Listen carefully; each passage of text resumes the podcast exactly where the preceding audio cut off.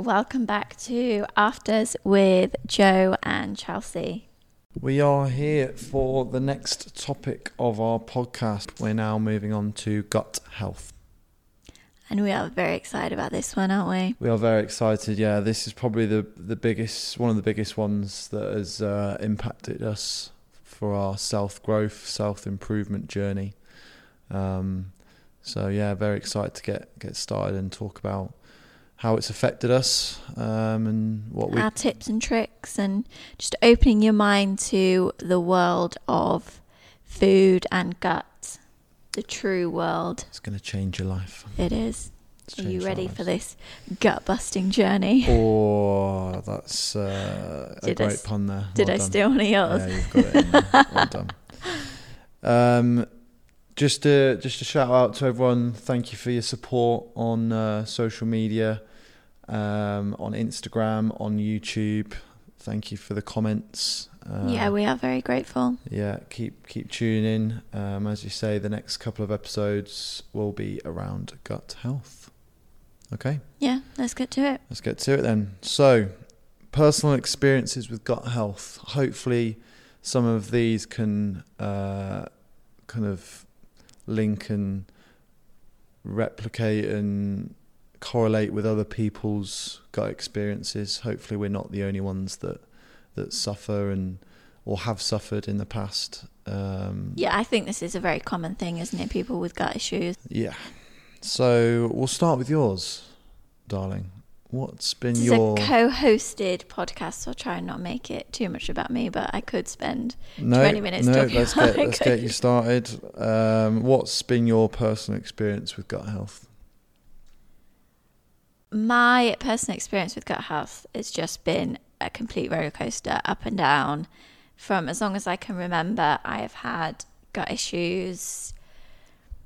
From just even you know when it's really bad, just drinking a glass of water when I wake up and just being really bloated, like feeling like I'm nine months pregnant, not being able to understand what's going on. I've been to the doctors multiple times and they brand it as IBS or you just have to look at what you eat, you know, get rid of food. So you just spend your life getting rid of one thing. Is that right?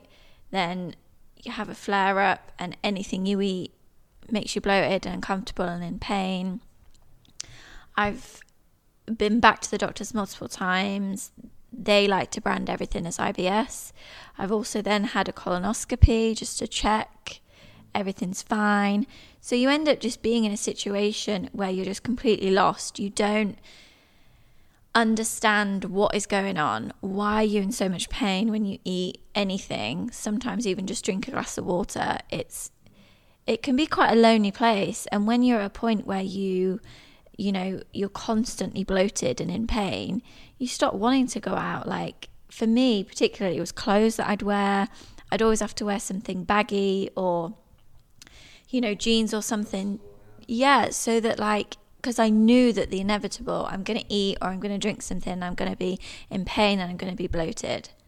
With you as well, what I saw, and a lot of females, they just get, they accept that that's the new norm, uh, that it's not going to get any better, and you just have to live with it and deal with it. Like, yeah there's no- definitely. There's no like, oh well, we're gonna go out for this type of cuisine tonight, and I know my belly's gonna um, bloat, so it's just something I've got to accept. And it's I the dread and you and you adjust what you're wearing or what your yeah plans are after to to to kind of accommodate that. And I think there's probably one in 10 women that probably can't relate. I think, if not every woman, Yeah, I think this is such a relatable topic, Yeah. which is why I'm so excited to. be interesting to see it. why it is different with with gender. Like, I don't think, well, if if men are dealing with it, they don't talk about it.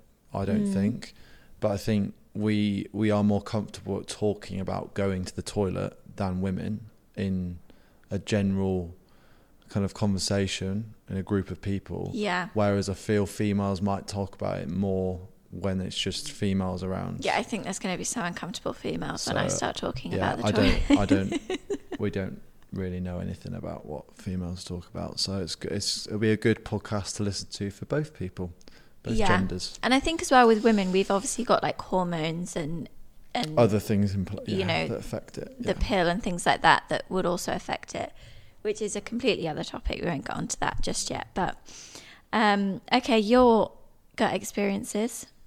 Um, yeah, I mean, I, I think I'm quite lucky with my genes. Well, the way I've been dealt with my genes and my my uh, genetics, because a lot of my family suffer with IBS or gut issues. They call it the trudgeon belly. the Trojan belly, yeah. Um, but I've kind of slipped through the net with not really suffering that much, so I'm quite lucky.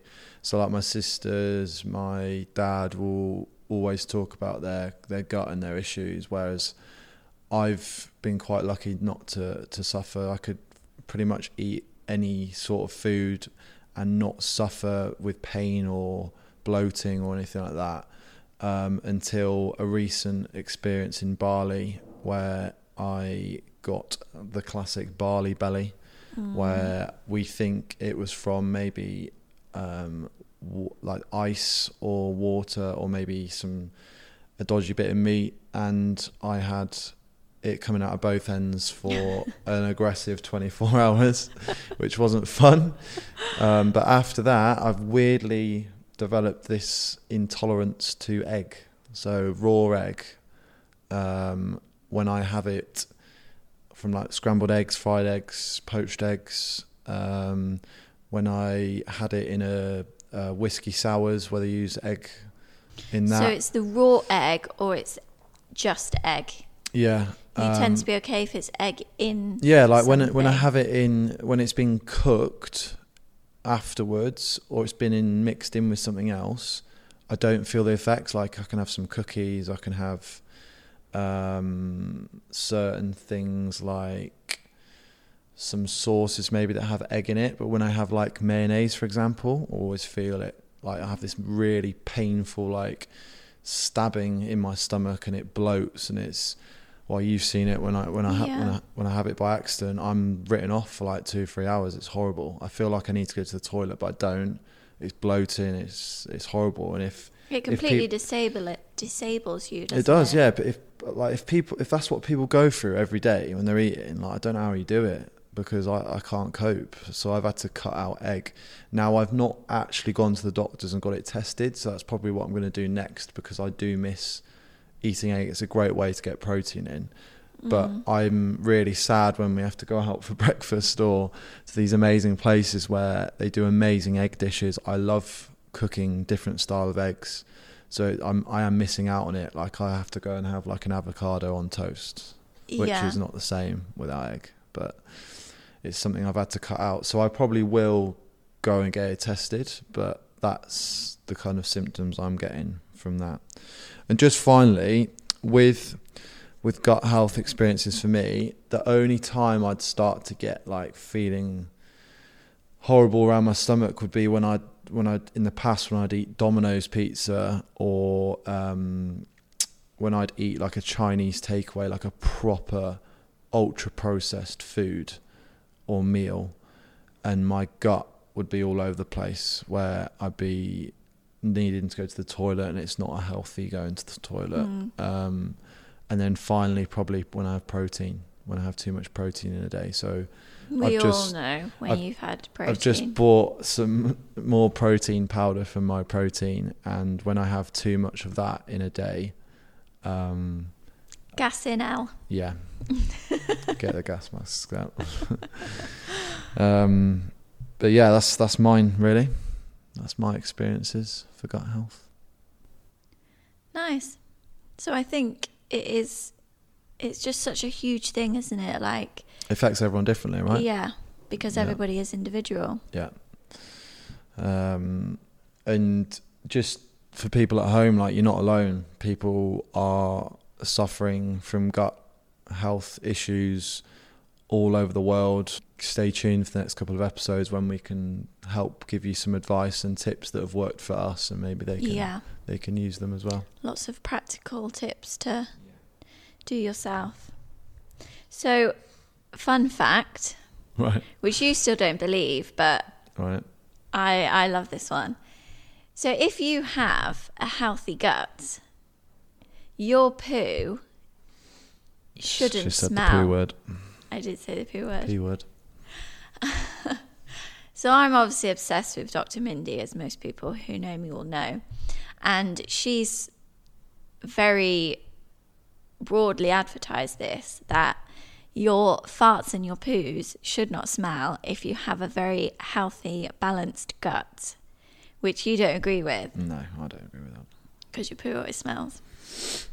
No, I just I just think that if something's been in your body for over thirty, it's roughly thirty six hours, maybe more, that it takes for food to be fully digested in your body. Whatever you excrete is not going to smell nice. It's going to have some form of stench to it. Now, I I agree with what she's saying that the worse your gut is and the more unhealthy your gut is, it's definitely going to smell worse think about what people put in their bodies when it does smell badly. Alcohol ultra processed food like the takeaways. If you are constantly having that your gut is not going to be healthy so it's going to smell worse. Yeah. but Allegedly, it's the bad bacteria yeah. that makes it smell, but essentially. I would love to see someone explain to me that their poo does not smell bad This is a great debate. Like, if you guys have opinions, No. please, poo please write in. poo is poo right it's not it's I'm- not meant to smell I'm nice shit don't smell. Sorry, Like- what are you? Uh, I don't believe what Outcast is saying. Roses don't really smell like poo. well, they do.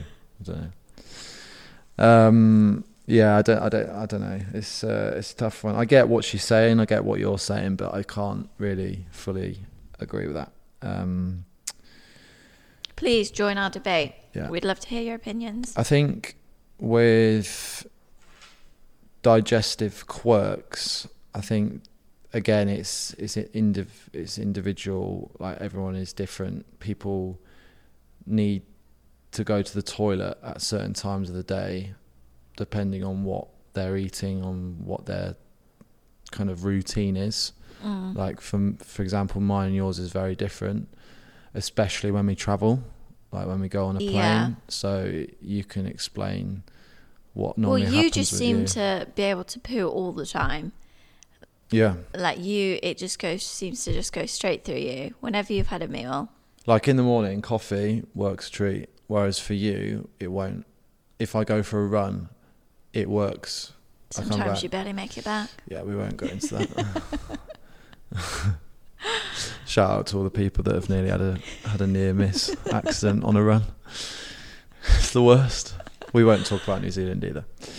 No. Um, yeah, so little things like that for me, it works every time. Whereas when we travel and you've been on a plane, you get real bad constipation and something that I up. would use to go to the toilet, you can't use. You even go through laxatives and it doesn't work. Yeah, nothing.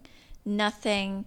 Before this gut journey, yeah, I've, you know, laxatives, everything. And it's just, Joe's like, have another coffee. Let's have eggs. Like, you know, or we'll do a bean chili.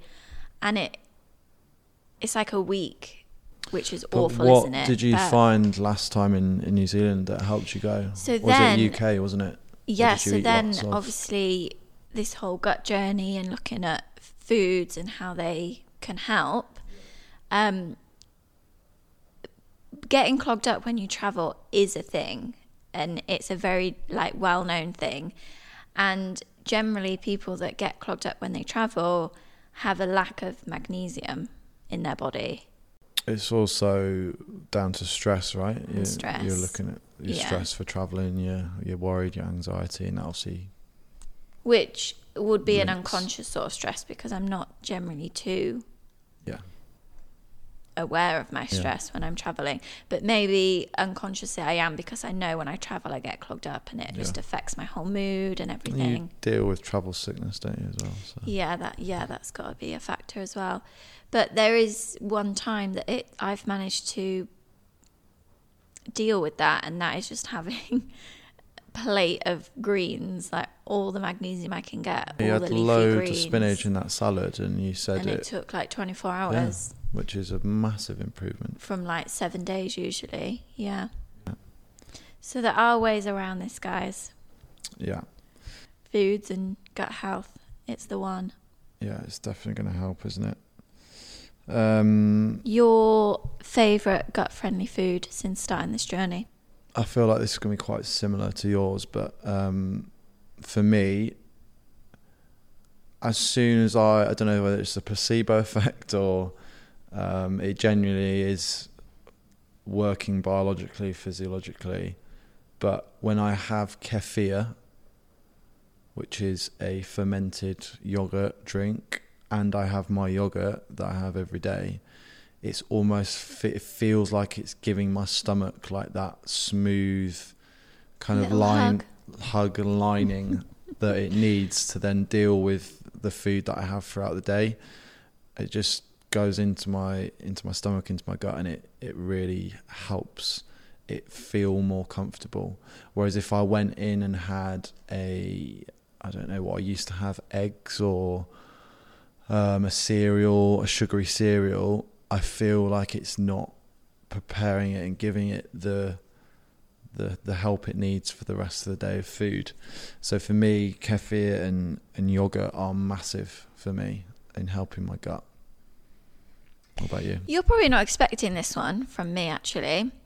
And I've discovered a newfound love for avocado. Okay.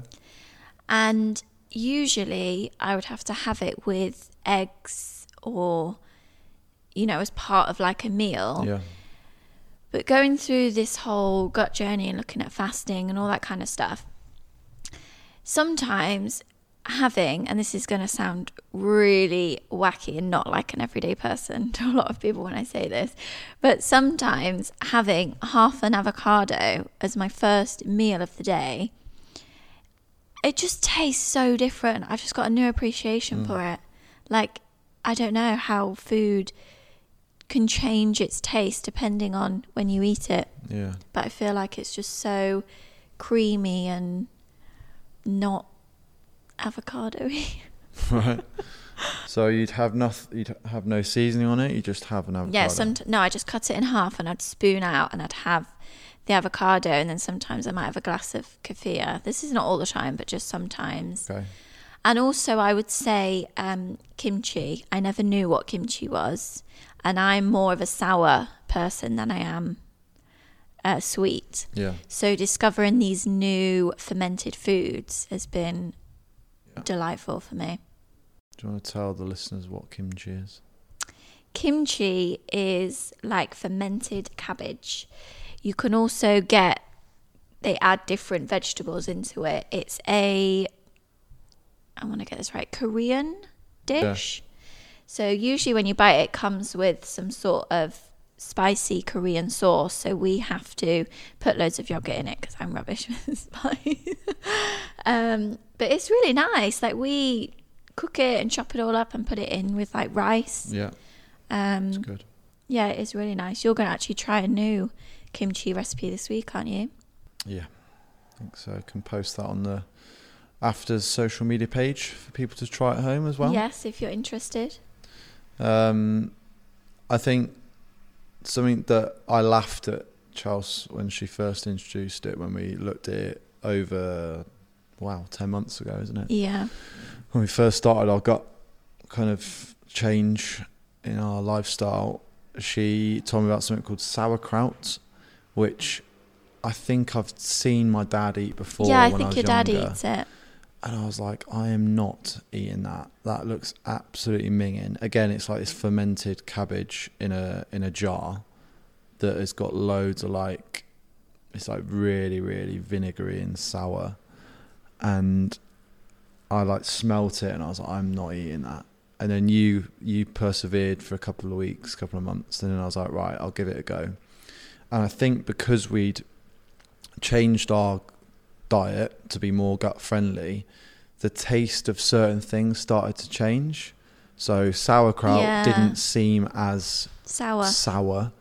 Um, a massive one for us was dark chocolate, wasn't it? Mm. So we found that we moved to dark chocolate. I still have chocolate every day. I have to- dark chocolate every day, just one square, maybe sometimes two if I'm feeling a bit more. Do you have it every day? I used to, yeah, but I've I've dimmed down a bit because we've got some protein cookies, haven't we? Yeah. Um, but we we started on like seventy percent dark chocolate, and then in Qatar before we moved to Dubai, we actually got up to like ninety percent because the taste was too sweet for seventy, wasn't it? yeah. We're starting to get. to You very point now. quickly, your taste buds change so quickly, don't they? I found that when I we were about five or six months in, I went to get a a latte or a coffee with a vanilla syrup in, and it was disgusting. It was so sweet because our taste buds have changed from this diet. Um, even having like I used to add honey to the yogurt, like now I want it to taste um, even more like sour bitter because that's for me. I know it's working. So like yogurt for me with with adding a little bit of kefir in doesn't taste sour at all anymore. The first week we got this new kefir out here, this Lifeway one that we put on our Instagram was disgusting. oh, it was like it's like drinking blue cheese. blue cheese, yeah. but now it's it's fine. Like your Yeah. body adapts to it. So I think with the gut friendly food at the start, you may feel like it's not very nice or it's not too keen for you. Like some people we know um, have tried the kefir with like a flavored one, like a strawberry one Yeah. to start with, just to get used to the. And that's it, isn't it? It's just small things. Like we didn't do all of this all at once. It's No. been a journey, and Yeah. you just keep finding out more information and Yeah. changing little things, and eventually you you know what works because your gut tells you. Yeah. Yeah. So um, next couple of episodes, we're going to look at microbiome. So some of you We're might gonna deep delve, deep, deep, deep, delve, deep delve. We're deep gonna, dive, We're gonna deep. dig deep, deep. what am I trying to say? delve deep. We're going to delve deep into, into- what the gut microbiome is. big word that, but it's it's not that big. It's just a fancy word for what, what's going on in your gut. Um, so we're going to explain that in a bit more detail and in layman's terms as we get kind of overwhelmed with all these big words that these scientists use that uh, We're just We going to simplify everything, simplify it and make sure everyone knows what it is and why it's important. Then we're going to play plant bingo in our episode, our third, Third episode, of Gut episode, Health. Yes, we're going to go head to head again, and I'm going to win this time. Uh, not a chance. Um, and then round it off, aren't we? Yeah. So we're going to have lots of tips and lots of advice for you to take away and just simple things for you to be able to start implementing. And if you're not ready to start your gut journey, then we're just going to provide you with loads of sources of information where you can go and read what the scientists are saying, look at more podcasts and Instagram pages, and do your own research. Yeah. As we go through these next couple of episodes, if you have any questions or you're unsure about anything that we're talking about, please leave it in a comment or email us or direct message us on Yeah. Instagram because we're then going to answer a lot of these questions um, by publishing it on our on our social yeah, we're going to do all the gut related questions and myth busting on our Instagram page, aren't we? so So you, can access it. yeah, you'll be able to access it forever on there. Forever. Thank you for listening, and we'll see you next week for the gut microbiome. Yeah. How exciting! Take care, everyone. See you soon. See you soon.